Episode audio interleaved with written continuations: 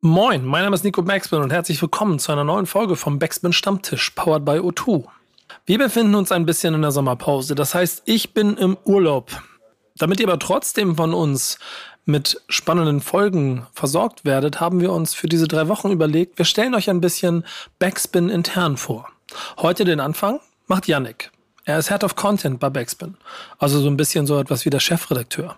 Und er ist seit einem halben Jahr an meiner Seite eben in diesem Backspin Stammtisch. Vielleicht kennen manche von euch ihn da draußen aber noch gar nicht richtig. Das wollen wir heute ändern und darum stellen wir ihn vor. Yannick Backspin.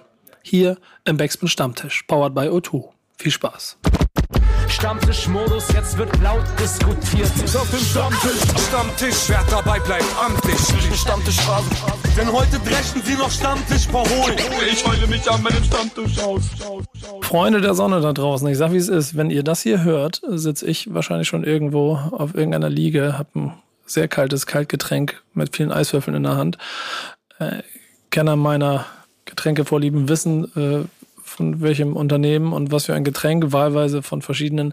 Und lass es mir gut gehen, denn es ist die Sommerpause bei uns. Das muss man mal so sagen, wie es ist. Wir werden in den nächsten drei Wochen so ein kleines bisschen ruhiger, was die aktuellen Releases angeht, denn wir werden keine machen. Aber wir haben uns überlegt, diese nächsten drei Wochen mal dazu zu benutzen, um so ein kleines bisschen euch Content zu liefern, der vielleicht ein bisschen den Backspin Kosmos erklärt und auch ein bisschen da drin steckt. Und da gibt es eine Person, die ist jetzt seit einem halben Jahr an meiner Seite. Und man muss ehrlicherweise sagen, auch ein paar Kommentare und, und Anmerkungen haben dazu geführt, dass wir beiden überlegt haben, wir sollten mal reden, Yannick. Komm ins Café, wir müssen reden. Ja, genau. Lass es uns tun. Ja, äh, es gibt ja so zwei, drei Punkte, die man dabei auch vielleicht von vornherein erstmal mal klar machen muss. Also erstmal schön, dass du da bist. Wir machen eine kleine ruhige Runde heute. Äh, Genau. Felix im Hintergrund sorgt dafür, dass wir keinen Quatsch machen und du wirst nachher noch ein paar Fakten streuen, denn äh, Yannick musste was mitbringen.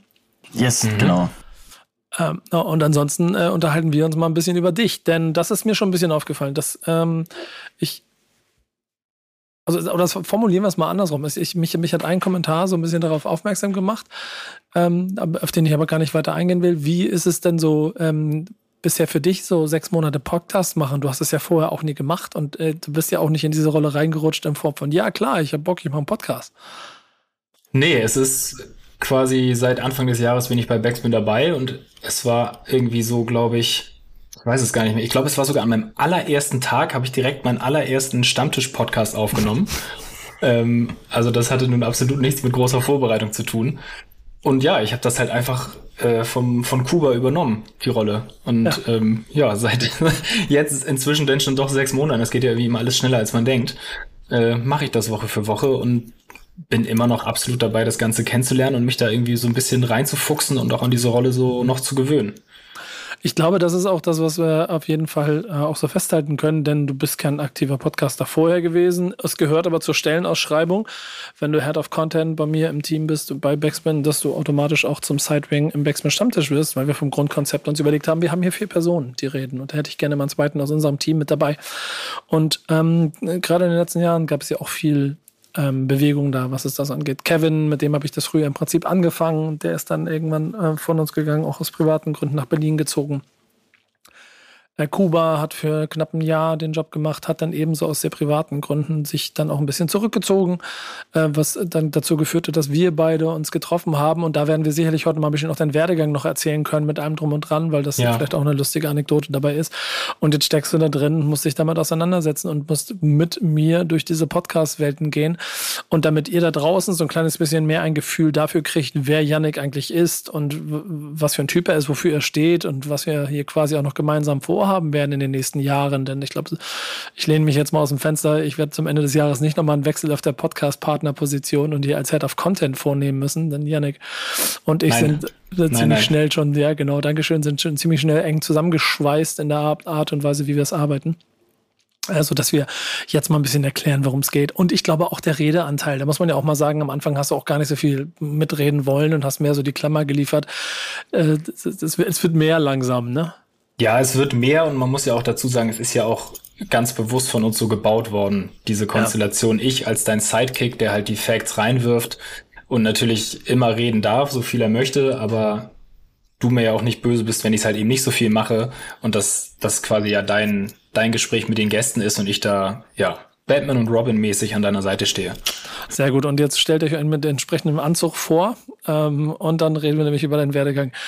Ähm, du hast dem Praktikum auch deinen ersten Kontakt bei der Backspin gehabt. Kannst du mal erzählen, wann das war?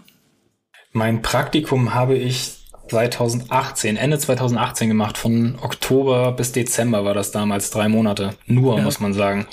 Also drei Monate waren echt so eine Zeit, das war cool, aber es war echt so eine Zeit, das Praktikum war vorbei und ich habe gedacht, ja, jetzt bist du eigentlich gerade erst richtig da und hätte eigentlich dann noch Bock gehabt, weiterzumachen.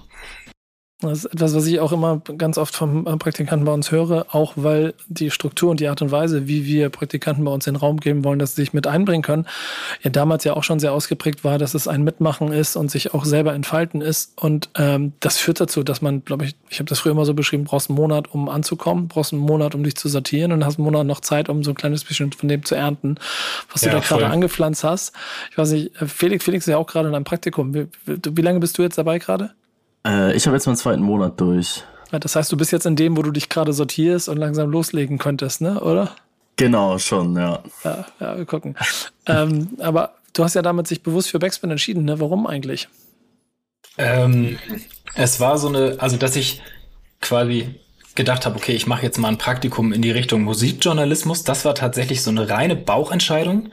Ähm, also damals äh, noch in der Uni gewesen, Politikwissenschaft studiert, aber auch irgendwie gemerkt, ja gut, interessant, aber auch definitiv nicht das, was ich in Zukunft machen will. Ähm, ja, und dann irgendwie, wie gesagt, so aus dem Bauch gesagt, so ja, auch ich bewerbe mich da einfach mal so, ich habe ja eh irgendwie nichts zu verlieren. ähm, und Backspin denn tatsächlich, das klingt so, so ein bisschen so abgedroschen, aber es ist de facto einfach das Magazin oder in dem Fall du, der äh, Journalist auf YouTube gewesen, den ich halt einfach mit Abstand am meisten konsumiert habe, wo ich das größte Interesse hatte, wo ich immer gedacht habe, irgendwie die diese Backspin-Berichterstattung, dass das, was wir ja immer noch versuchen so beizuhalten, behalten, ist einfach ein bisschen anders als bei den anderen Portalen. Ähm, auch jetzt gar nicht böse gemeint, gar kein gar kein Front gegen die anderen. Aber es hatte irgendwie für mich einfach immer eine andere Art Tiefgang und eine andere Auseinandersetzung mit den mit den Thematiken, ähm, dass ich gedacht habe, ja, da habe ich Bock drauf. Das ist ein Laden, der gefällt mir da könnte ich mir absolut vorstellen, Teil davon zu sein. Und dann bist du bei uns gewesen und ähm, hast, glaube ich, relativ schnell dann aber auch den, das kalte Wasser der Realität mit abbekommen und musstest auch direkt mit rein. Kannst du so deine ersten Erfahrungen äh, in diesem Hip-Hop-Kosmos beschreiben? Weil das ist ja dann der erste Moment, wo man von draußen, wo man vielleicht Fan ist und im Zweifel mit meiner Arbeit, wie du ja selber beschrieben hast, in Kontakt gekommen bin, bist und dann ähm, auf einmal aktiv mit drin bist. Wie war so dieser erste Kälteschock? in dieser Hip-Hop-Szene auf einmal äh, das erste kleine Teilchen davon zu sein? Ähm, es war, wie soll ich sagen, ja, es war wild. Es ging halt bei mir, ich weiß gar nicht, so genau erinnere ich das nicht mehr, aber ich weiß auf jeden Fall eins oder das erste große Interview, bei dem ich mit durfte. Das ist ja immer so, die, die Praktis hier in der, in der Redaktion ähm, helfen natürlich von A bis Z mit und äh, wenn irgendwie größere Interviews anstehen und eine Recherche und Vorbereitung und alles Mögliche gemacht werden, begleitet natürlich auch immer ein Redakteur, eine Redakteurin dich denn auf Reise mit. Und bei mir war halt der erste große Brocken ähm, ein Flair-Interview. ähm, was natürlich, man, man kennt die Flair-Interviews, was der natürlich irgendwie so direkt äh, ja, das, das die, die Blaupause eines Rap-Interviews zur damaligen Zeit war. Ähm, das war einfach witzig, irgendwie zu sehen, das einfach mal so hautnah mitzuerleben, auch schnell zu merken, Rapper sind irgendwie auch nur Menschen die sind alle lieb und nett. Ähm, Angst muss man auf keinen Fall vor denen haben. Und ich musste auf jeden Fall ganz klar ab von den Interviews allgemein in, im redaktionellen Arbeiten, was damals ja noch ganz, ganz anders war. Aber ich musste auf jeden Fall erstmal mit diesem, ähm, wie soll ich sagen, mit diesem, mit diesem schnellen, sprunghaften irgendwie so ein bisschen klarkommen, dass man plant irgendwas, ist völlig egal, ob es ein Interview ist oder whatever Projekt und aus irgendwelchen Gründen kann dir das innerhalb von zehn Minuten von der Seite völlig zerschossen werden. Und dann sitzt man da halt erstmal. Ähm, das Gute ist, man ist es natürlich nicht alleine. Damals waren wir immer noch drei Praktis zur gleichen Zeit. Ähm, hattest immer Unterstützung. Auch Kevin damals als äh, Head of äh, Content, Redaktionschef auch immer an der Seite gewesen. Das war super cool. Ich habe mich auf jeden Fall immer gut aufgehoben gefühlt. Aber es ist schon, man guckt schon ein bisschen links und rechts, wie das denn auf einmal einem teilweise um die Ohren fliegt.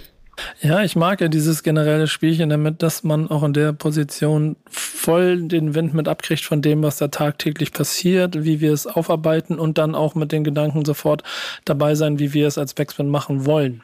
ähm, denn du, du beschreibst es schon ganz gut. Und das ist etwas, was schön ist von dir zu hören, weil das dann ja auch etwas ist, was wir seit vielen, vielen Jahren so machen und was wir auch immer wieder weiter versuchen werden, dass wir individuelle Unterschiede ähm, versuchen hinzubekommen, die irgendwie sicherlich manchmal nicht so einfach sind und dann vielleicht auch mm, manchmal etwas unorthodoxer, aber schon bewusst gewählt, so dass wir Inhalte so stellen, wie wir sie stellen.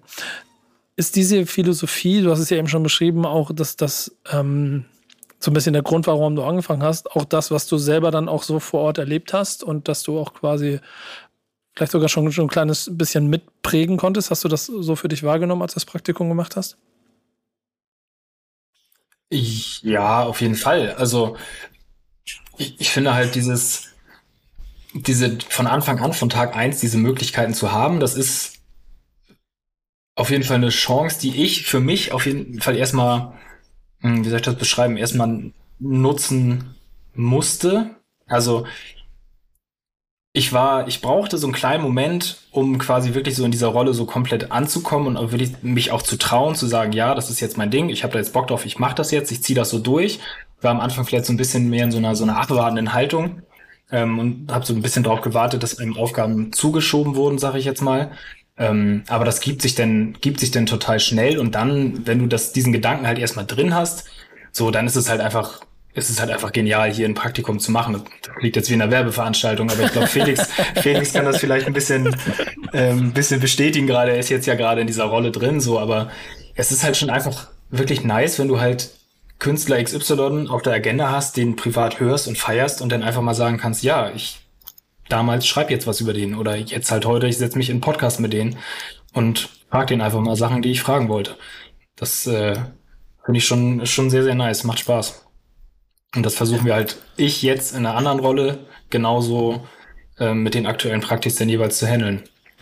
Ja, es ist, ist, auf jeden Fall ganz lustig. Äh, Felix nickt im Zweifel die ganze Zeit im Hintergrund und ja, es klingt ein bisschen wie eine Werbeveranstaltung gerade, aber es ist erklärt und das ist mir für mich da jetzt eigentlich auch ganz schön daran.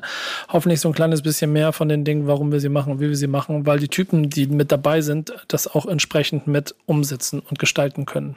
Es geht halt um eine gewisse Grundideologie und Grundphilosophie, was man machen möchte und warum man es machen möchte. Und da ist vielleicht auch gar nicht so schlecht, nochmal zu erzählen oder von dir zu erfahren. Du hast vorhin von Politwissenschaften gesprochen, du hast von, du hast von, du hast von Studium erzählt. Was hast du eigentlich gemacht in deinem Leben bisher? Ähm, was habe ich gemacht? Boah, also ich bin geboren, aufgewachsen in Hamburg, ähm, daher auch, was ich ja vorhin schon kurz gesagt hatte, dieser Backspin-Bezug einfach. Mhm. Dann ganz normal Schule, Abi gemacht, immer schon so ein bisschen im Leben nie so ganz den klaren Plan oder irgendwie Karriereplan schon mal gar nicht gehabt. So immer so ein bisschen, naja, es kommt schon, es kommt alles so, wie es kommen soll. Das, glaube ich, beschreibt meinen Lebensweg ganz gut. Dann Studium in Lüneburg Politikwissenschaft gemacht, ähm, danach ein bisschen gejobbt, quasi so eine zweite Findungsphase. Dann ganz andere Richtung, nochmal eine Ausbildung im Marketingbereich gemacht, ganz klassisch in der Werbeagentur. Ähm, das ist dann im letzten Sommer zu Ende gegangen, das Projekt, denn aber auch, das war auch cool für die Zeit, aber auch gemerkt, so dieses knallharte Werbebranche ist dann auch einfach ein Ding für sich, da muss man dann auch schon richtig Bock drauf haben. Ich hatte es nicht. Ähm, und dann ja, was ich eben gesagt habe, es kommt alles so, wie es kommen soll, durch glückliche Umstände. Für mich glückliche Umstände hat sich dann der Job hier bei Backspin ergeben jetzt bin ich wieder hier gelandet. Nach dann Anfang 22, drei Jahren. Ah ja, ja. Das, ja, das ist irgendwie auch lustig. So, ich kann mich nämlich nur daran erinnern, dass durch die Situation, die wir hatten und die Stelle frei und vakant wurde, wir natürlich darüber nachgedacht haben, wen wir dafür hätten. Und da war der Name zuerst so gar nicht auf meiner Liste, weil eben auch durch den Weg, den du gegangen bist, es ein bisschen klang wie ein bisschen weiter weg. Aber dann haben wir ja heute eine Konstellation, die dann noch für das, was wir hier so im Haus planen, wie wir die Struktur machen, da kann man an anderer Stelle sicher noch mal ein bisschen detaillierter drüber sprechen. Aber auch wie gemacht dafür ist, wenn man so ein bisschen verschiedene Welten gesehen hat, ein bisschen Erfahrung gesammelt hat und dann nach ein paar Jahren wieder zurückzukommen, um dann hier gemeinsam an einer neuen Idee von Backspin zu arbeiten. Wie hast du denn so diese ersten Monate wahrgenommen? Weil du hast schon beschrieben, dass es ein anderes Backspin, als du es jetzt Praktikant wahrgenommen hast. Und jetzt musst du quasi, ja quasi so ein, so ein Werkzeuggürtel um, um, um den Bauch geschnallt und musst jetzt mithämmern hier an der Sache, was wir hier so vorhaben. Wie waren die ersten sechs Monate? Die ersten sechs Monate waren absolut positiv, 100% positiv. Ähm, ähnlich wie im Praktikum angefangen und von Tag eins kaltes Wasser und los, mach mal. Dann fliegen dir hier die Themen um die Ohren. Aber und, und das dann in verantwortender Position, ne? Mit genau, das denn, dass, dass ich dann genau, da alle paar Tage da stand. Und wie sieht's denn aus? Ja, ich kann es nicht mal jetzt. Früher konnte ich es auf Kevin schieben, jetzt muss ich selber den Kopf hinhalten. Ähm, nee, aber ich finde es halt unfassbar, wenn man hier jeden Tag arbeitet. So, ich, früher war es ja noch wirklich klassischer redaktionell Journalismus, den wir hier mehr gemacht haben. Jetzt ist es ja im Grunde ein ähm, Backspin plus Nico Hip-Hop, Sport, alles Kosmos, den wir hier bedienen. Ähm, und das ist halt irgendwie geil, wenn du jeden Tag hier fünf verschiedene Themen auf dem Tisch hast, die du bearbeiten darfst, die dich aber alle interessieren. Ähm, und daran dann mitzuarbeiten, ist, ist mega. So, und dann, was ja noch on top kommt, hast du es ja eben gesagt, so mein Name nicht so von Anfang an in der Verlosung gewesen, so deswegen ja aber doppelt witzig eigentlich, dass jetzt mit Daniel, der ja für uns das dein Marketing-Buddy ist, sozusagen, der hier das Marketing im Haus macht, damals mein Praktikollege war, Ende 2018. Ähm, und dass da dadurch jetzt die letzten sechs Monate irgendwie sich so ein bisschen anfühlen wie das Praktikum von damals. damals saßen wir als Praktis hier nebenan, nebeneinander und haben irgendwelche News-Ticker geschrieben. Und jetzt sitzen wir hier wieder quasi nebeneinander, nur in einer kleinen Trennwand dazwischen und gehen halt Hand in Hand alle Projekte an, die du uns da so von oben reinwirfst und versuchen dann halt den Backspin-Laden hier am Laufen zu halten. Mhm. Das ist, das ist wirklich eine lustige Konstellation, das war mir auch nicht so bewusst ähm, und macht dann auch so zwei Sachen deutlich, finde ich. Das eine ist die schicksalshaften Geschichten, die in diesem Haus passieren können, dass du auch nach langer Zeit trotzdem immer wieder hier aufschlagen kannst und B, dann auch noch beide gleichzeitig ist noch so lustiger.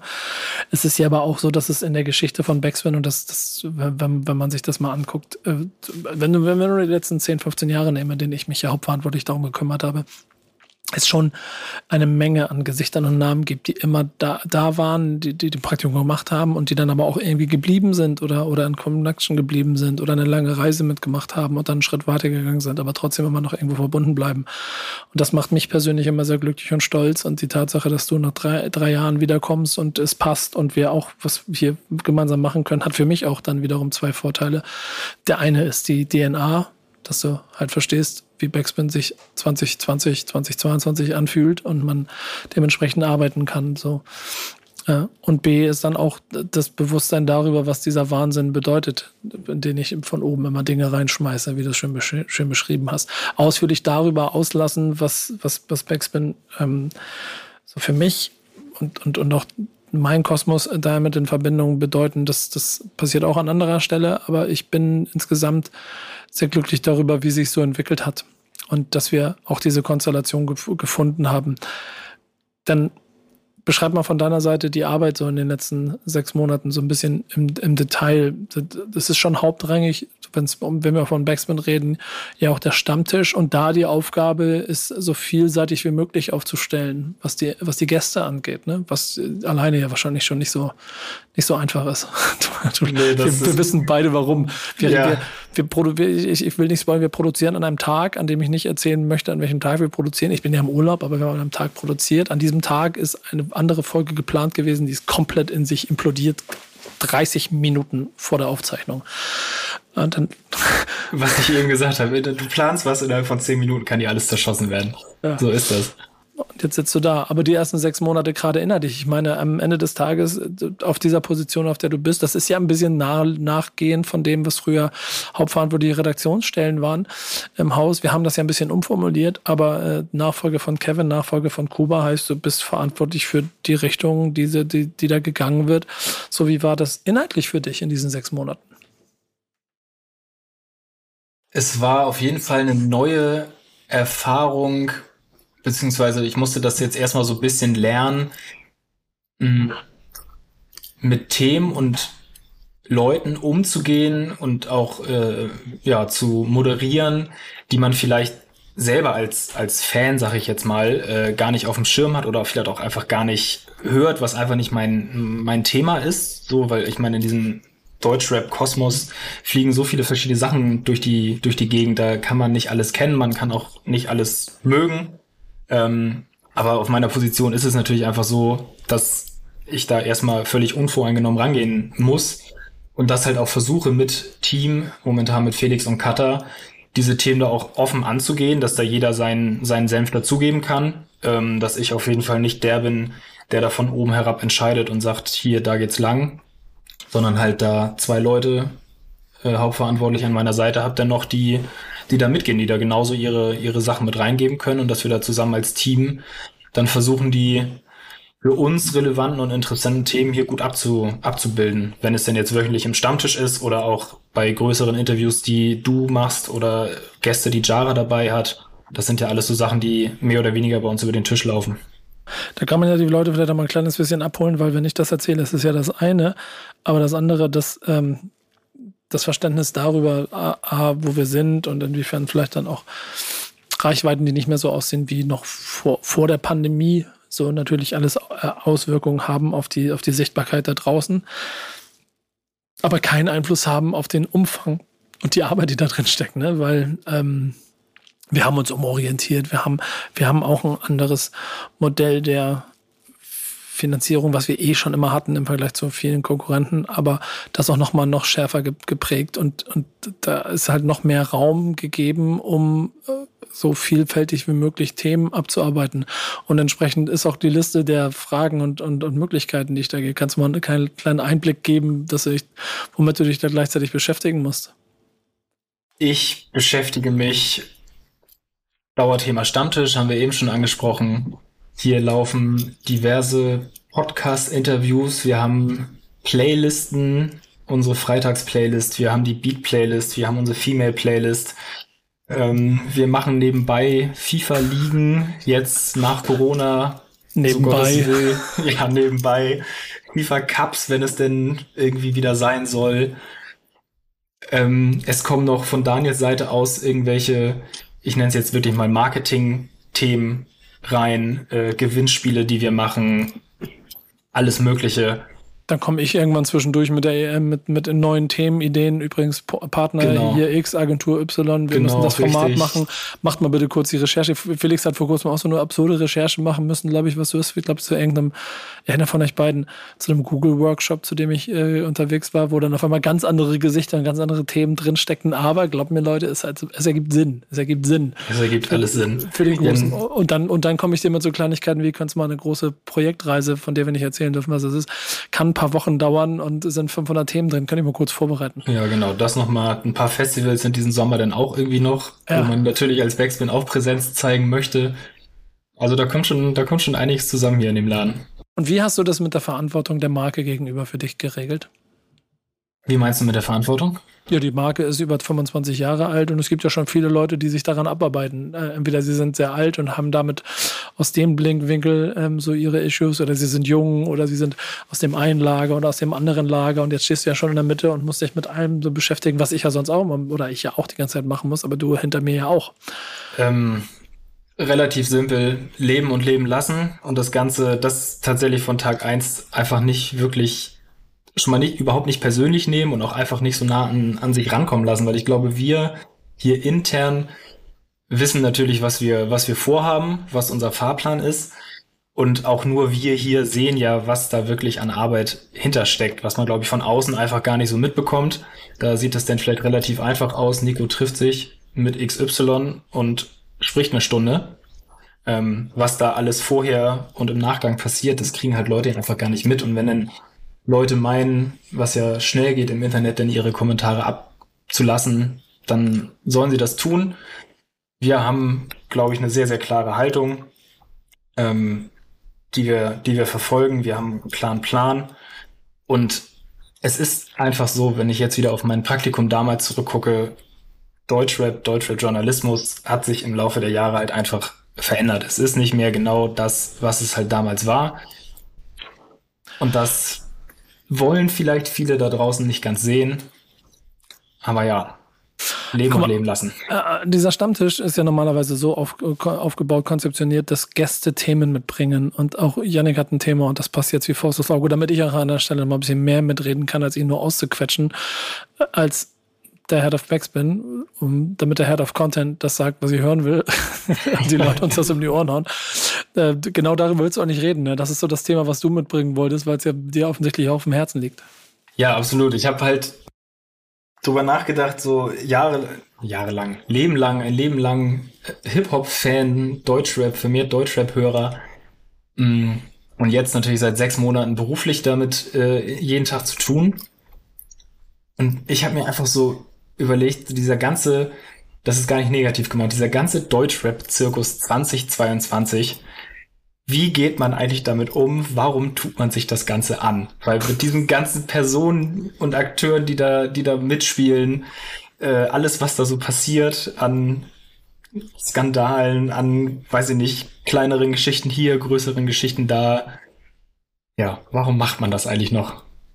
Und die Frage, die, ja, die Frage kann man dir natürlich gleich zurückstellen, so nach einem halben Jahr, wie sich anfühlt. Ich kann von meiner Seite aus, glaube ich, mal so zwei bis fünf Sätze dazu geben, weil die Frage kriege ich oft gestellt. Die kriege ich sehr oft gestellt. Und vor allem kriege ich sie sehr oft gestellt, weil Menschen halt vielleicht auch nur an, einen Anteil von dem mitkriegen, was in meinem Alltag stattfindet und das aber ihr, ihrer Haupt-Connection-Punkt ist dazu. Und wenn es in der Vergangenheit große G Gespräche gegeben hat, wo es mal geknallt hat oder, oder Persönlichkeiten, die sich äh, in irgendwelche Richtungen explizit oder drastisch geäußert haben, davon gab es ja ziemlich viel. Und ähm, ich habe früher schon die No-Beef-Policy innerhalb meiner Projekte immer gehabt und die werde ich auch in der Zukunft immer haben. Und ich habe die äh, Gespräche mit Künstlern trotzdem sehr, sehr gerne geführt, weil ich, weil ich ähm, am Ende dann an der Person dahinter, dahinter interessiert war. Und da gibt natürlich gibt's auch mal größere Knalls, so, über die dann jeder redet. Es gibt auch einfach episch gute Gespräche, über die viele dann reden können. Und, und das ist der entscheidende Faktor, der mich bis heute antreibt und den ich auch nie verlieren werde, das Spektrum ist viel, viel größer, als es der Einzelne mal sieht für mich ist, wenn ich, ich kann es damit beschreiben, guck mal, wenn, wenn der Rap-Zirkus für Leute daraus besteht, dass sie zehn Künstler aus dem, sagen wir, Straßenrap-Genre als ihren Hip-Hop-Kosmos wahrnehmen, dann sind das zehn Personen und Persönlichkeiten und die haben vielleicht auch ähnlichen Beef und die haben auf, auf einem ähnlichen Spielfeld und dann hat man ein Bild und ein, vielleicht auch eine ziemlich schnelle Haltung dazu, positiv wie negativ. Für mich ist das immer nur eins von zehn Feldern. Das zweite sind dann vielleicht Veteranen. Das dritte ist eine Graffiti-Szene. Das vierte sind internationale Künstler. Das fünfte sind internationale Journalisten. Das sechste sind vielleicht Marken, Sportler, Veranstaltungen, die gar nicht so direkt mit Hip-Hop zu tun haben, aber dazu related sind oder Raum gegeben haben, um den Ganzen zu, damit stattzufinden. Ähm, innerhalb der aktuellen Szene junge Künstler. Allein da, also selbst, selbst, selbst, wenn wir, selbst wenn wir in die aktuellen Charts gucken, könnte ich wahrscheinlich fünf bis acht verschiedene kleine Szenen erarbeiten, die alle unabhängig voneinander funktionieren und wo meistens die Protagonisten in der einen Szene die anderen nicht kennen. Ich kenne sie aber alle. Habe sie alle zumindest auf dem Schirm und habe sie alle in meiner Übersicht. Und deshalb ist es für mich immer so ein, ja, ich nehme wieder den Hip-Hop-Baum von meinem Freund Bass. So, da auf der einen Seite, da brennt's gerade, da, da, der Ast, da, da brennt's oder da auf der einen Seite scheint so viel Sonne gerade oder, oder hier unten auf der anderen Seite ist es ein bisschen dunkel und ein bisschen grau und sowas alles. Aber dann kannst du es halt wie so ein, wie so ein Eichhörnchen machen. Schnappst dir, klemmst dir deine, deine, deine, deine kleine Genuss, die du da, die du gefangen hast und setzt dich auf den anderen Ast und lässt dich nicht voll quatschen von denen, die dich gerade nerven, weil die zu laut sind. Das funktioniert in meinen Augen sehr, sehr gut und äh, gibt mir auch ein sehr großes inneres inneres Ausgeglichenheitsgefühl dem allen gegenüber, ähm, weil ich nicht so viel davon an mich ranlasse. Und das, das, das habe ich früher nicht, als Leute mich dafür äh, gefeiert haben, dass ich Dinge gemacht habe. Das mache ich heute nicht, wenn sie mich, wenn mich, wenn, wenn sie mich dafür ansehen, weil ich vielleicht äh, das oder das nicht mache oder irgendwas mache, was ihnen nicht gefällt. Oder das ist mir vollkommen egal. Ich habe einen gewissen Kern an, an Hip-Hop-Ästhetik, an so an Moral, an, an so einem Kompass, den ich mir, den ich mir über die Jahre erarbeitet habe, durch die ganze Arbeit auch in anderen Welten. Und äh, sei mal sicher, dass das genau die Hip-Hop Wurzeln und, und, und die Hip-Hop-Eckpfeiler sind, die es braucht, wenn wir wirklich von Hip-Hop reden an der Stelle. Und dabei vergesse ich auch niemanden und dabei versuche ich auch nichts auszugrenzen. Aber ich mache auch klar, dass das Feld größer ist als das, was andere da vielleicht sehen. Und das ist, um die Frage dann damit zu beantworten, sind dann doch zehn Sätze geworden oder viele Kommentare dazwischen, ähm, ist der Grund, warum ich diesen Hip-Hop-Zirkus, glaube ich, auch ganz gut umgehen kann. Ich bin ganz privat auch manchmal auch, reden wir nur von der Mucke, ne?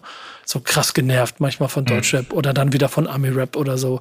Dann gibt es Situationen, dann hole ich wieder das gleiche Rage Against the Machine Album seit 30 Jahren raus, dass ich immer wieder raushöre, wenn mir der ganze zu viel auf den Sack geht und höre ich einfach wieder Rage Against the Machine. Und dann kommen auf einmal wieder Künstler aus der einen oder anderen Ecke, wo ich wieder Bock drauf habe. Das habe ich in den USA gehabt, das habe ich in Frankreich gehabt, das habe ich, habe ich, habe ich in, in, in, in Deutschland gehabt ich habe irgendwann zwischendurch, als ich war vom Hip-Hop-Camp unterwegs war, auf einmal slowakischen Rap gehört, weil ich weil ich irgendwie mal davon angefixt war und es mal hören wollte. Ich habe auf meiner einen Produktion angefangen, spanischen Rap zu hören, so Playlisten und war dann voll drin. Das funktioniert halt nur bei bestimmten Temperaturen und guter Sonne.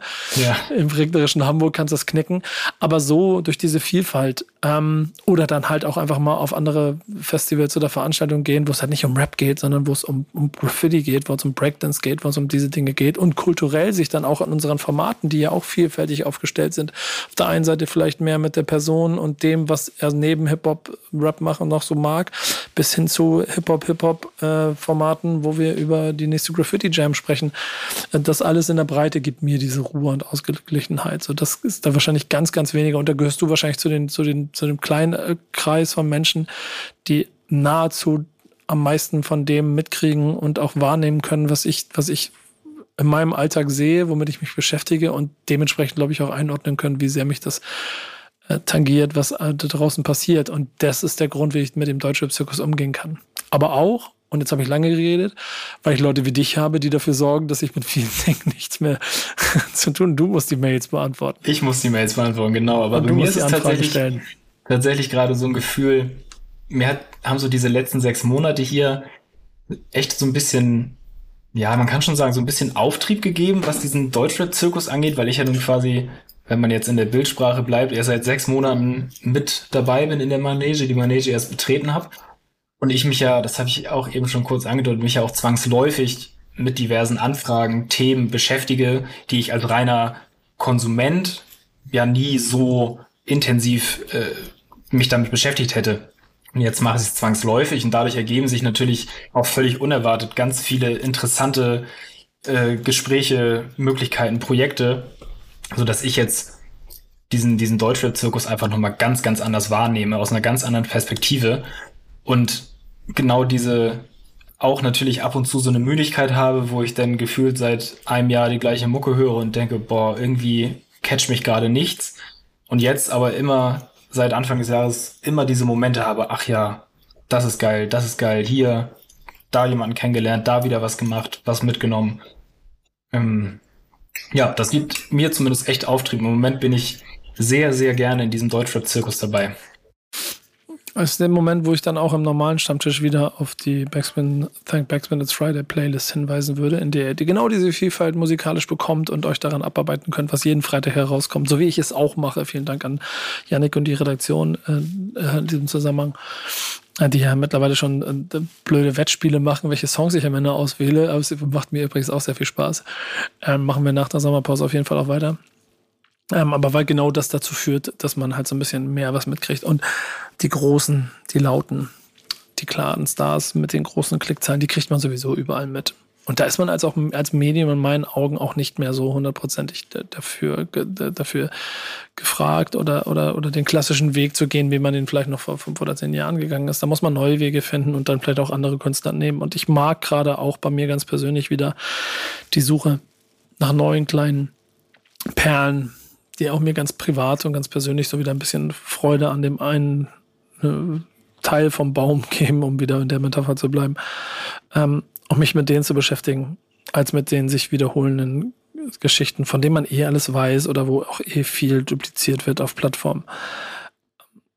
Und das hält diesen Zirkus immer so ein bisschen am Leben. Und ich glaube, ich werde auch mein ganzes Leben lang damit beschäftigt sein. Ich mag aber auch in der Konstellation, in der wir sind, und das ist dann jetzt ja schon so aus immer mit einer Dekade Unterschied, so drei Generationen im engen Teamkern, dass wir dadurch es auch ganz gut schaffen, A, Verantwortlichkeiten und dann B auch damit Übersicht zu schaffen.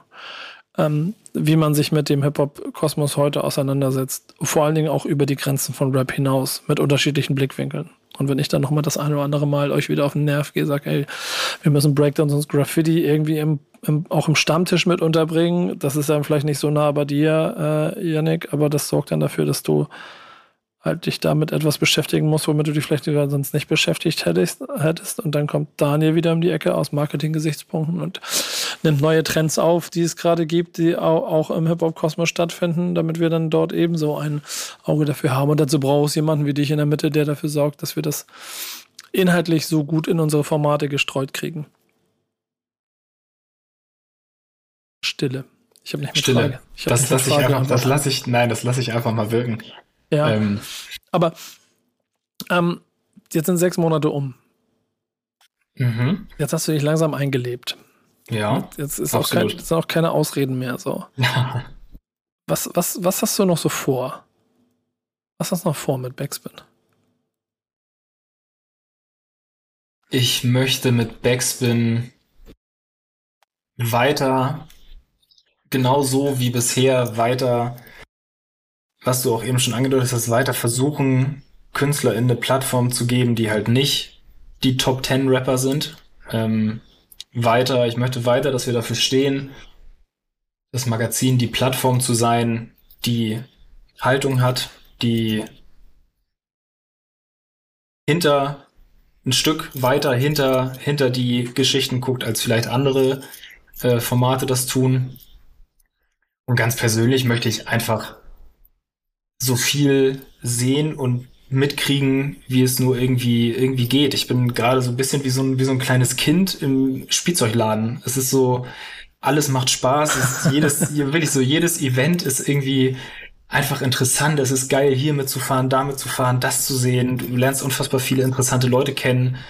Ähm, und so, so möchte ich das unbedingt weiter behalten und dann halt so gut es geht, äh, dass mein Team, wenn man das so sagen kann, mein Team mit den Praktis da äh, irgendwie mitzunehmen und denen das genauso, genauso zu ermöglichen, was es ja in meinem Praktikum auch schon war. Ich habe es ja gesagt, mein erstes Interview, ich bin direkt mit dir nach Berlin gefahren, wir haben Flair getroffen. So, das ist halt, wenn man irgendwie das erste Mal vielleicht so ein Praktikum in der Redaktion macht, ist ja schon, ist ja schon eine geile Nummer einfach. Und das irgendwie weitergeben zu können in, in hauptverantwortlicher Position, da habe ich schon Bock drauf. Und dann, klar, kommt natürlich alles, was du an Themen mitbringst, kommt da dann auch noch rein. Und es ist einfach gerade so ein, für mich ein sehr, eine sehr schöne Teamdynamik insgesamt hier einfach. Also im Zusammenspiel mit dir, im Zusammenspiel mit TV-Team auch noch, ähm, dass wir gefühlt alle gerade sehr an einem Strang ziehen und so ein bisschen, das klingt so platt, aber die, die Produkte von uns einfach so ein bisschen auf das nächste Level zu heben.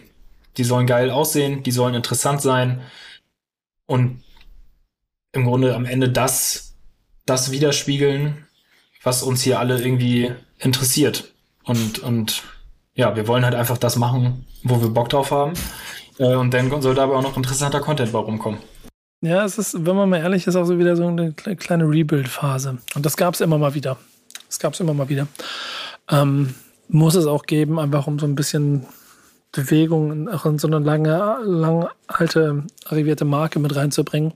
Und in der befinden wir uns auch gerade wieder in so einer Phase, die dafür sorgt, dass so ein bisschen Dinge verändert werden, dass man vielleicht auch neue Perspektiven reinbringt, dass man auch ganz bewusst mal Entscheidungen trifft, die ähm, leiser sind und nicht lauter und, und versucht auch bewusst so sich ein bisschen auszurichten auf das, was in ein paar Jahren passiert und nicht was morgen passiert. Das mag ich auch sehr gerne. Ähm, äh, das wird, glaube ich, auch immer so dieser eine kleine Motor sein, der mich auch antreibt, immer weiterzumachen, auch in dieser Konstellation.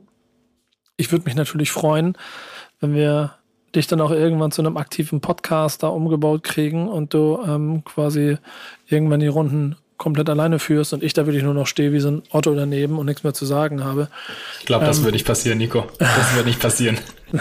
Nee, das wahrscheinlich nicht. Aber ähm, ist auf jeden Fall einer der Punkte, den wir hier angehen werden ähm, und mal gucken, damit ihr da draußen auch neben mir noch einen Kontrapart habt und der vielleicht auch nochmal ähm, auch nochmal einen zweiten Blickwinkel mit in die Themen reinbringen kann, was natürlich aufgrund der neuen Stammtischkonstellation mit zwei Gästen aber eh immer schon gewährleistet sein soll.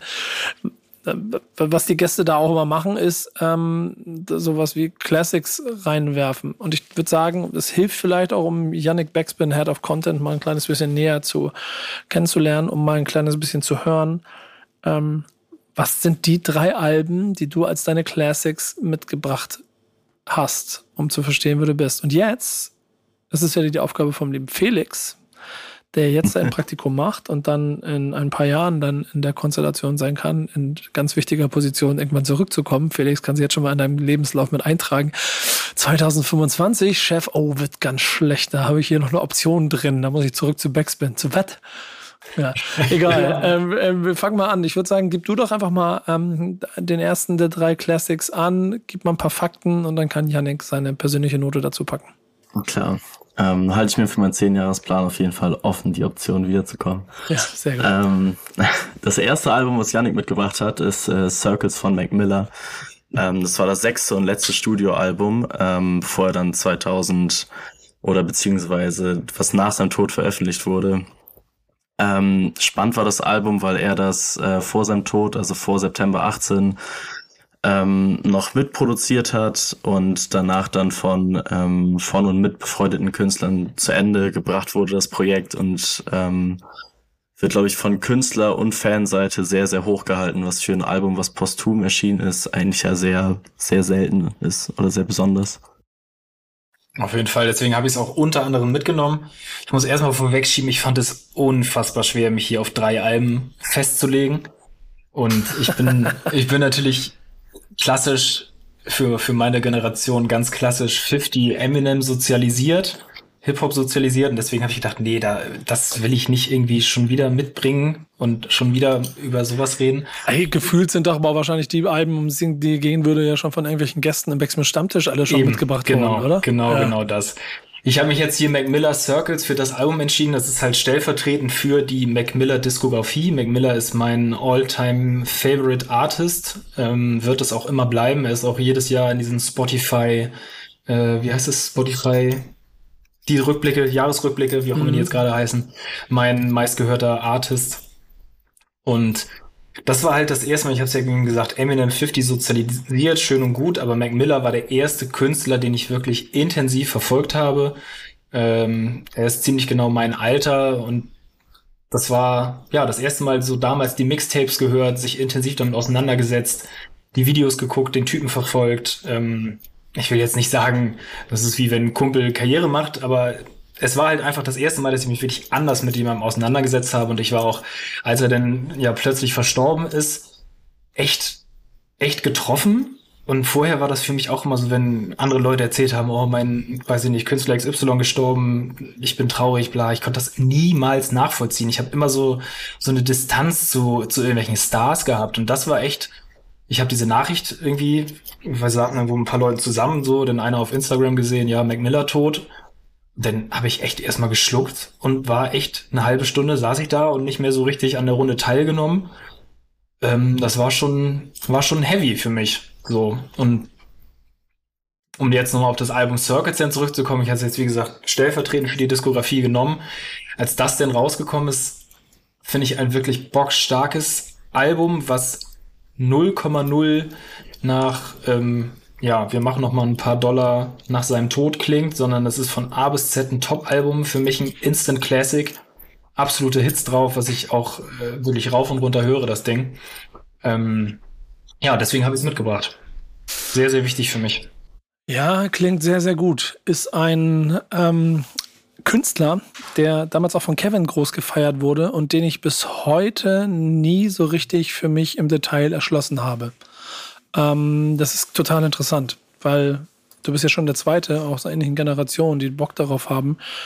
Und ich kann das bisher noch nicht ganz teilen, weil ich es bisher noch nicht so, ich glaube, nicht direkt konsumiert und damit erlebt habe und auch nicht mit dem groß und warm geworden bin und auch hier erst postum quasi für mich das erste Mal so eine bewusste Auseinandersetzung vorgenommen habe. Ich finde bei ihm halt, ja. ja bitte, ich wollte dich nicht unterbrechen ich fand es bei ihm total interessant, früher so mitzu, mitzuerleben, weil er für mich einer der ersten war, der ein bisschen anderen Sound gemacht hat. Ich meine, ne, ist irgendwie hat keine problematische Vergangenheit in dem Sinne, irgendwie dieser, dieser klassische, ne, von unten nach oben Weg. Ähm, und auch sein, sein Stil, mit dem er damals um die Ecke gekommen ist, auch rein optisch. Ich fand diesen Typen früher so unfassbar cool, wie der rumgelaufen ist mit den Klamotten. Also wenn ich mir das heute angucke, gut, muss man nicht machen, aber früher, ich fand das einfach ich fand es einfach cool. Ich wollte genauso aussehen. Ähm, das war einfach so eine Kombination. Das war einfach, einfach neu, spannend für mich. Und dann halt, ja, was ich auch schon gesagt habe, dieser Draht, so das ein Alter. Nur er ist halt Rapper geworden und nicht ich leider. Wir, wir stellen uns jetzt mal ganz kurz den jungen Yannick in den Outfits vor und mhm. schwenken dann damit über zum zweiten Klassik. Äh, den zweiten Classic, den Yannick mitgebracht hat, ist Shindy mit Dreams. Das war sein äh, drittes Studioalbum und Dreams. es erschien November 16, noch über Erst guter Junge. Dreams. Oh, danke, Nico. Dreams. Jetzt habe ich das kaputt gemacht, ne? Na, ist eigentlich genau richtig, weil so ist die Musik auch in der Redaktion hinten bei uns. Wenn die Boxen an sind, dann läuft der Shindy rauf und runter. Ist unangenehm. So wie ich das gehört. Wenn wir hier, wenn wir hier das, ähm, das Radspiel nochmal angesetzt hätten, muss ich auch sagen, wäre Shindy drin gewesen auf jeden Fall. Das ja, und ich, ich, hätte Mac, ich hätte Mac Miller genommen auf jeden ja. Fall. Leicht zu durchschauen, ich Voll. weiß. Ja. Den dritten nehmen wir noch nicht vorweg, aber ja, also, also dieses, also fang mal an, fang mal an. Hast du noch ein paar Fakten, weil sonst würde ich nämlich auch was dazu. Es gibt nämlich ein sehr geiles exklusives Interview zu Dreams, das ich empfehlen kann. Das war, das von so einem Typen, der heißt Nico Backspin. Ah ja. Oder, oder ähm, ein paar habe ich noch. Also äh, Shindy hat selber äh, mitproduziert. Ansonsten äh, sein übliches Umfeld eigentlich. Also ein Bizarre ist dabei, ähm, OZ. Ähm, Features sind da drauf von Nico Santos, Bushido und Ali Boumaier noch äh, Rin und auch da war schon äh, Lars mit dabei. Genau. Und jetzt du. Für mich ist Ginny mein absoluter Lieblings-Deutschrapper. Ähm, Mac Miller Alltime Favorite, Shindy Deutschrap Alltime Favorite. Höre ich auch unfassbar viel. Ähm, Dreams ist mein liebstes Album von ihm. Mhm. Ich mag an ihm, ich finde, er ist super stilsicher, ähm, was seine Musik, was seine Beats angeht, ähm, wie er über darüber rappt. Ich finde mit ein bisschen Abstand seine älteren Sachen, Fuck Bitches Get Money, ein bisschen schlecht gealtert, aber zum Zeitpunkt des Releases wirklich on point, fand ich immer richtig gut. Ähm, ja, und bei Dreams ist es halt einfach so, dass das hat mich so abgeholt, das höre ich immer noch, das höre ich auch lieber als Drama, das habe ich ein bisschen bisschen zu viel gehört, das ist jetzt langsam, ist gerade ein bisschen in einer kleinen Schublade verschwunden. Ähm, Dreams wird da niemals reinkommen. Für mich, also der Titeltrack überragend gut. Ich liebe dieses, diesen Doppelzahlen, diesen Doppeltrack sozusagen, wo Shindy einen hat und dann Lars den anderen Track auf dem Album hat, so Lars da einfach einen, einen eigenen, ja, einen eigenen Song zu geben, auch wenn er nur kurz ist mit dieser Last-Line irgendwie, ähm, Zahlen lügen nicht, irgendwie Adam Riese soll sich ficken, finde ich einfach stark. Ähm, ja, und auch jetzt wieder diesen, wenn man jetzt über Drama redet, diesen, diesen neuen Film, den Shindy da fährt, gefällt mir super. Die Interviews, du hast es auch gerade schon angesprochen, ich finde den Typen, ich kann schon sagen, sympathisch, er kommt ja immer so ein bisschen arrogant ja schon fast rüber. Ich mag ihn, ich mag ihm, ihm zuzuhören. Ich finde, er hat eine sehr, eine sehr reflektierte Art, auch bisschen, glaube ich, diesen, diesen Habitus, so alles nicht so ganz nah an sich ranzulassen, so leicht über den Ding, ja, ihr da unten macht mal, streitet euch mal, ich hier oben mach mal mein eigenes Ding, das ist mir alles, das kann mir alles gar nichts. mm, ja, das ist so das Gesamtpaket Shindy, was ich, was ich da sehr fühle. Ich mache gerade was, was ich auch sonst auch mache. Ich höre im Hintergrund noch den, den, den Titelsong vom Album. Und ich habe geträumt von Big Pimpin, bla bla bla, und merkte, wach auf und merkte, dass ich Shindy bin. Diese gewisse Arroganz, die mag ich an den Kollegen. Und ich glaube, ich bin bis heute auch ähm, so, so, so, ich bin nicht Zielgruppe. Ich bin nicht dann direkt auch quasi damit aufgewachsen. Aber habe ihn ja trotzdem lange begleitet. Auch durch die Arbeiten, die wir dann zusammen gemacht haben. Und ich, ich beschreibe es immer, dass es wahrscheinlich keinen gibt, der in der Lage ist, diesen, dieses, diese, dieses Gesamtpaket amerikanischer Ästhetik und Arroganz äh, so zu interpretieren und es zu seinem eigenen zu machen in, in Deutschrap wie er. Um, ich, weiß, ja. ich weiß nicht, ob es da jemanden gibt, der das, der das besser gemacht hat. UFO macht das auch. UFO, UFO trifft mich nicht so damit. Äh, Rin auf seine Art und Weise auch so. aber, aber ich glaube, dann gibt es so ein paar kleine, kleine Noten oder ein paar Kleinigkeiten, die dazu führen, dass ich dann, und wenn es einfach die, die die, die Sounds sind, die, die, die Beats von OZ zum Beispiel, die dafür zu führen, dass ich dann einfach denke, ja Mann, ähm, hier trifft er mich. Und ich glaube, es gibt von keinem Deutschrap-Künstler nach Haftbefehl so viele Songs, die ich in meiner Playlist habe, von denen ich sagen würde, ja, die kann ich auch heute noch hören, auch wenn sie ein paar Tage älter sind. Ja, ich finde bei, bei Shindy, was du gerade anges angesprochen hast mit diesem amerikanischen Vorbild, ist ja auch oft immer dieser Vorwurf, ja, ne, alles nur geklaut und bla bla bla. Man guckt halt beim großen, beim großen Bruder. Ich finde bei Shindy, das so in den Interviews, das blitzt denn manchmal so ein bisschen auf, aber ich glaube, dieser Typ hat ein unfassbar großes Nerdwissen, was US-Rap der 90er, 2000er anbetrifft und genau daher seine Inspiration zieht und das absolut 100% kein Clown ist, sondern eher eine Hommage an diese, an diese Zeit, an diese Musik ist. Was ich den anderen, wenn du jetzt gerade UFO und Rin so in den Raum geworfen hast, auch gar nicht absprechen will, aber ich glaube, Shindy, da steckt ein ganz, ganz, ganz großer Musiknerd drin, der genau seine Jugend jetzt in seiner Musik weiterverarbeitet und das nicht macht, weil es halt cool ist und gut ankommt, sondern weil er da auch wirklich einfach Bock drauf hat. Ja, ich glaube, da können wir uns auf einigen. Es ist insofern auch ein sehr interessanter Classic und passt eigentlich ins Bild. Ob der dritte jetzt damit reinpasst und ob es jemanden gegeben hätte in der Redaktion, der drei von drei getippt hätte, wage ich zu bezweifeln. Ähm, ich wäre es auf jeden Fall nicht gewesen. Ähm, der dritte Classic ist Tour mit Grau. Ähm, wahrscheinlich verrufen als eines der Deutschrap-Journalismus-Alben. Ähm, ist 2019 released worden. Schön, schön gesehen, jetzt schon schön gesehen, ja. ähm, produziert von Tour selbst. Ähm, musikalisch zu der Zeit eine, eine ganz neue Nummer. Also ganz spannende Sounds aus Synthes, Electro, Drum und Bass auch da drin irgendwo, trotzdem auf manchen anderen Strecken wiederum jazzig. Ähm, themenmäßig wird auch nur das Größte vom Großen ähm, abgerissen, von Schmerz, Verlust und Trauer, Ängste, Unsicherheit, Depression, ähm, alles auf einem Album.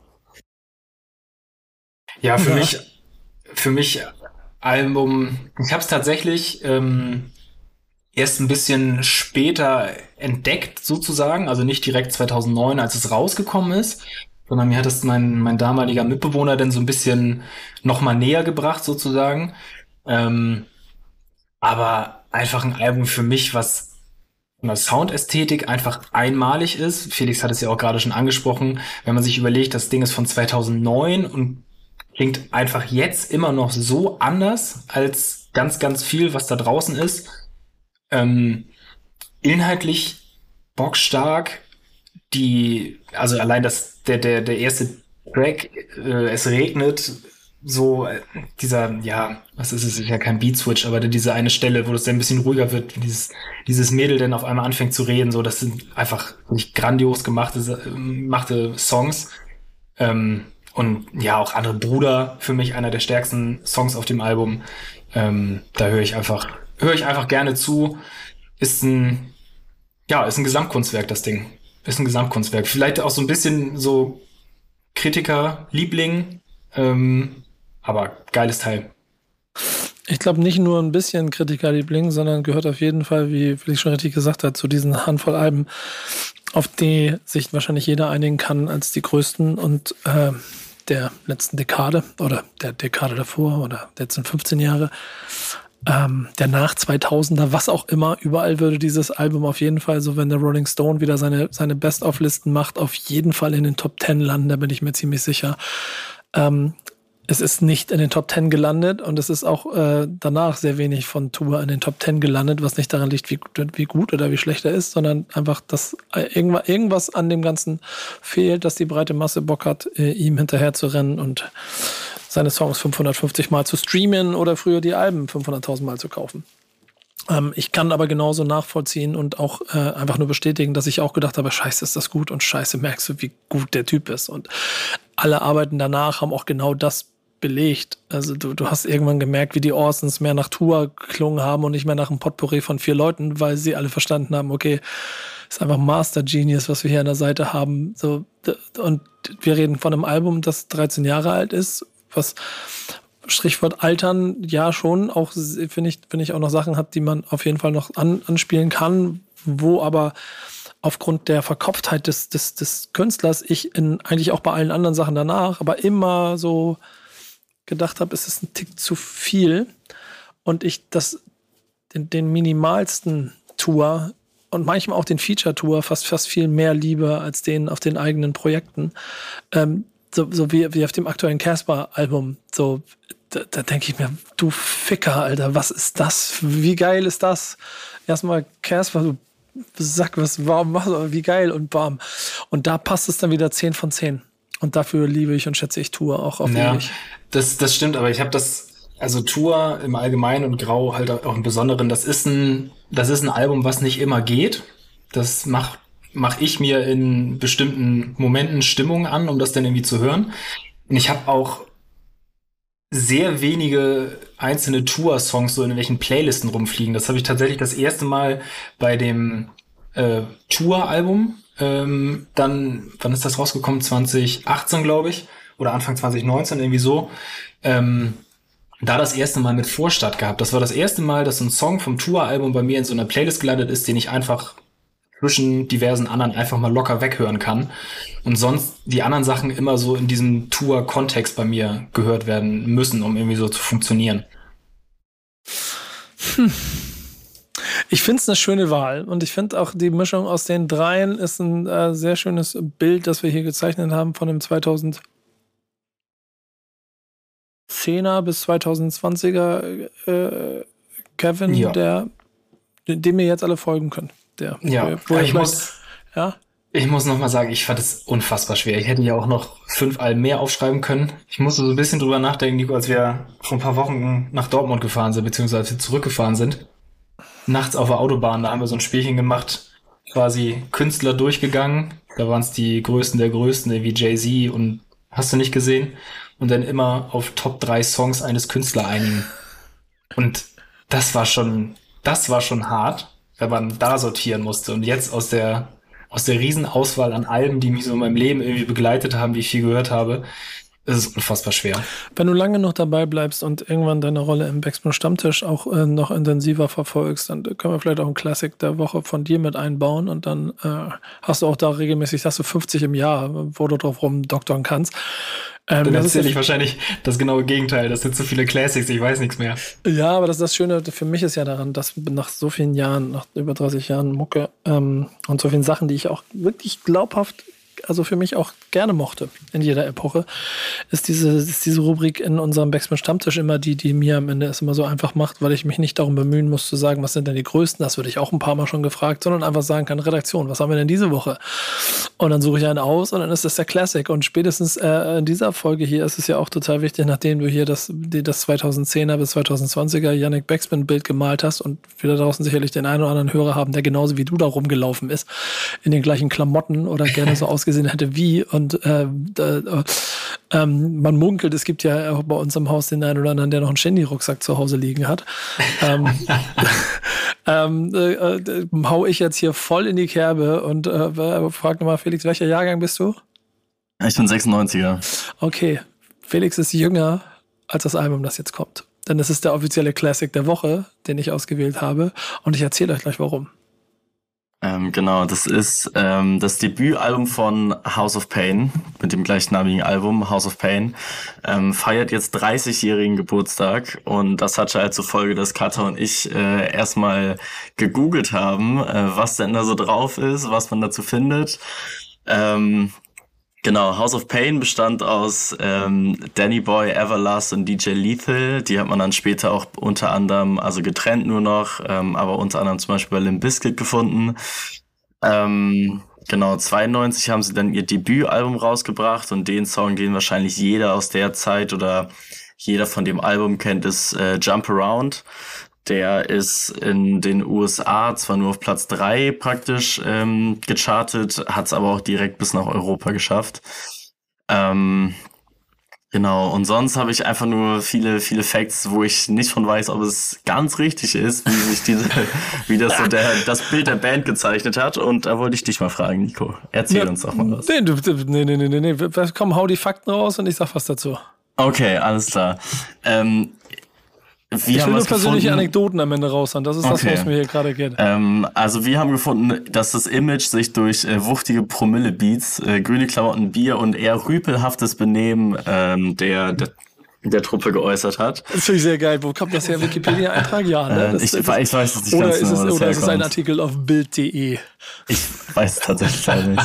Also guck mal, aber da kann ich als erstes schon mal dazu packen und das ist, glaube ich, die Anekdote, die ich reinhole. Es war 1992, 93, 92, 93, irgendwo da. Und es war in der großen Freiheit in Hamburg und es war eins meiner ersten großen Konzerte, das ich alleine gemacht habe. Und mit, mit, mit dem Best Buddy. Und es war House of Pain, das, Al das die Tour zu diesem Album, Fine Mold Lyrics, also äh, das Same, wovon wir hier sprechen.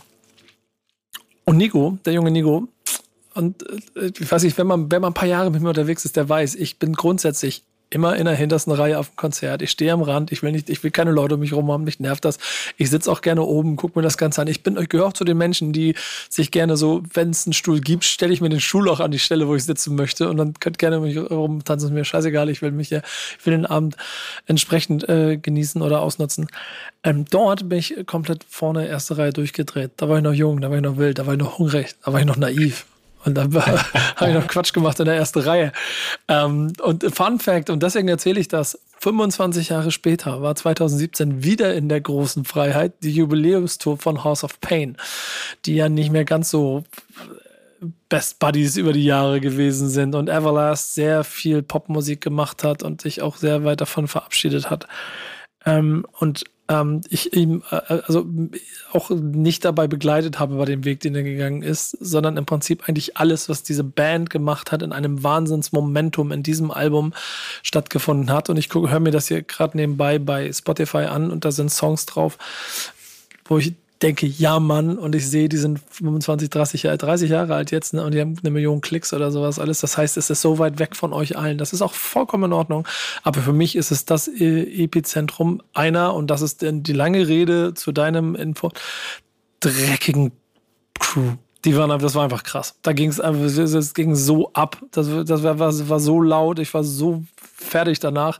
Das war bevor äh, Materia seinen T-Shirt-Tausch äh, 20 Sekunden äh, Quatsch da angefangen hat. Das war da schon organisch. So, ich hatte am Ende, ich hatte, äh, ich hatte auch kein T-Shirt, glaube ich, mehr. Ich bin mir nicht ganz sicher, oder keine Jacke. Auf jeden Fall irgendwas war weg. Ich sind Leute halt nur noch mit einem Schuh da rausgekommen und so, weil die Moshpits damals auch schon äh, stattgefunden haben und das alles so eskaliert ist. Da habe ich einen richtig Spaß gehabt. Und 25 Jahre später 25 Jahre House of Pain, 25 Jahre Jump Around. Es ist interessant, dass wir mal von euch beiden so richtig erfahren, wie, wie oft ihr den irgendwo gehört habt und was ihr damit verbindet. Leute, meine und die Generation danach ist das, glaube ich, einer dieser, ich rede mal von super, aber lass uns Top 5, Top 3 Songs sein. Das, die, die, die kennt jeder. Und das, das äh, fu funktioniert bei jedem. So, wenn dieses losgeht und dann ähm, absoluter Wahnsinn. Und dann passiert das 25 Jahre später und dann stehen da halt ziemlich viele äh, Hip-Hop-Fans, die dann so genauso alt sind wie die Band. Und dann ist halt nichts mehr mit Jump Around. Ne? Und das war eins der traurigsten Bilder, die ich je in meiner äh, Konzertgeschichte hatte. Es hatten sich noch ein paar gepaart mit so ein paar anderen, die ein bisschen älter gewordenen sind, äh, Künstlern auf anderen Festivals. Aber dieses House of Pain, Jump Around, und es springt weder auf der Bühne noch im Publikum irgendjemand around. Das war eine bittere Erkenntnis. Und Genau, trotzdem, genau. trotzdem ist es, ist es äh, ein Classic. Genau diesen Moment hatte ich jetzt so ein bisschen oder zumindest befürchtet bei dem bei dem 50 Konzert jetzt am Wochenende in Berlin. Da das ist ja so der Typ, mit dem ich irgendwie angefangen habe und ich habe ich war nicht beim Konzert, aber ich habe natürlich irgendwie ein paar Ausschnitte bei Insta gesehen. Du meinst das vor ein paar Wochen? Das vor ein paar Wochen, Entschuldigung, klar, ich bin mit meinem ich bin ja, Ja. gerade aus dem Kreta-Urlaub zurück, völlig durcheinander gekommen. Ja. Ähm, auch genau diesen diesen Gedanken gehabt, so, oh Mann, früher war 50 ja das war geil, das war der heiße Scheiß und wie er da jetzt auf der Bühne steht. Ja, Ähm, ich ey, glaube, da, da, da geht echt bei vielen ganz viel kaputt. Super Bowl. Die Witze. Auch, ja, 50, klar, 50 Super Bowl, Cent da. looks more like, more like äh, 70, 50 für more like a dollar oder was war? Wobei So. ich da sagen muss, dass klar optisch, optisch mehr ein Dollar als 50 Cent, aber rein von der Performance fand ich das da schon noch sehr stabil. Hundertprozentig. Aber das ist halt auch nicht so einfach so mit, mit Bob zu, äh, also wenn, wenn du eine gewisse Energie mit transportieren willst, die dann auch noch 30 Jahre später zu transportieren. Deshalb, liebe Leute, Jump Around kennt ihr alle, gebt diesem Album mal eine Chance. Gerade wenn ihr so auf ein bisschen dreckigen 90er, wenn ihr Bock habt, um einzutauchen, die sind ja so in dem Dreieck so auch rund um Cypress Hill und sowas alles ähm, mit zu verorten. Ähm, und machen auch ähnlichen Sound. Das macht sehr viel Spaß. Also wenn man Bock auf diese, äh, auf diese Epoche hat, sollte man an diesem Album nicht vorbeigehen. Ja, ich bin damals, also ne, ist, ja wie so oft mit diesen Classics so live gehört, habe ich sie nicht. Ähm, dafür bin ich dann auch ein paar Jahre zu jung, also live mitbekommen. Aber dann, klar, House of Pain kennt man, Jump Around ist ein Song, den kennt jeder. Und als ich dann damals dieses Album nachgehört habe, ich bin da quasi über, über Everlast drauf gekommen weil ein Kumpel von mir, der mich damals in der Oberstufe häufig mit dem Auto abgeholt hat zur Schule, der hatte so ein älteres Radio in seinem Golf Cabrio mit USB-Stick drin. Und er hat nie Musik angemacht und dieser USB-Stick steckte da drin und immer wenn ich eingestiegen bin, habe ich als erstes die Musik angemacht. Und der erste Song auf diesem USB-Stick war von Everlast, What It's Like. Und das heißt, irgendwie immer auf dem Weg zur Schule war der erste Song, den wir gehört haben, What It's Like von Everlast. Dann ein bisschen damit beschäftigt, denn aha, Everlast, House of Pain, okay. Dann Sachen angehört und dann war das ja halt Kulturschock, weil dieses äh, Everlast-Album äh, Why the Fourth Sings the Blues, ich habe es gerade nochmal nachgeguckt, ist ja, das ist ja klar, ist das, ist es Rap, aber mit einem krassen Blues-Rock-Einschlag und dann hörst du, wo der, wo er herkommt, dann hörst du House of Pain und dann ist es ja, ist es ja was ganz, ganz anderes. Das war wild. Da war ich ein bisschen, ein bisschen überrascht. Ja, ja, ja, ja, ja, ja, ja. Es ist auch, äh, was ich schon meinte, alles danach nicht mehr so Gold wie dieses erste Album und wahrscheinlich wie diese eine Single. Aber da die, und wenn ich jetzt wieder an Streaming-Zahlen denke, auch bei über 300 Millionen Streams ist, zeigt es, da hat man wohl einen Hit geschaffen, der wahrscheinlich ja. auch One-Hit-Wonder-mäßig bis heute funktioniert. Da gibt es ein paar von. Ich glaube, so Naughty by Nature mit Hip Hop Array haben auch so einen gemacht. Ähm, so, so. Das wäre mal interessant, die One-Hit-Wonder der oder die, diese, diese, diese Sure-Shots, irgendwie sowas der, der Hip-Hop-Geschichte zusammenzusammeln. Ist etwas, was vielleicht in irgendeiner anderen Sendung oder einem anderen Format bei uns bei Backspin stattfinden könnte. Heute, sehen. Heute hat Yannick Backspin hier seinen Raum gehabt. Denn wir sind noch ein bisschen in der Sommerpause und wollten deshalb diesen Raum nutzen, um euch äh, den ähm, was bist du denn? Ein erster Offizier auf der Brücke hier bei, bei, bei Backspin. Schnelles ähm, Regiment. Ja, genau. Ähm, einmal vorzustellen, denjenigen, der hier mit mir im Podcast ist und mit mir im Podcast sein und bleiben wird, ähm, damit ihr mal ein bisschen mehr über ihn mitbekommt. Schön, dass du es gemacht hast, Janik. Danke fürs, Sehr gerne. fürs Auf, Spaß gemacht. Aufbrechen von äh, ganz vielen Klischees und Schaffen von neuen, über die wir uns dann jetzt das nächste halbe Jahr auseinandersetzen können. Ähm, in der nächsten genau. Folge machen wir das wieder. Was, das erfahrt ihr nächste Woche. Bis dahin viel Spaß mit den alten und dann auch noch den kommenden Folgen vom Backspin Stammtisch, powered by O2. Macht's gut. Tschüss. Ciao. Stammtischmodus, jetzt wird laut diskutiert. Auf dem Stammtisch, Stammtisch, wer dabei bleibt, amtlich. Stammtisch Phase. Denn heute brechen sie noch Stammtisch verholen. Ich heule mich an meinem Stammtisch aus. Backspin. Backspin. Backspin. Backspin.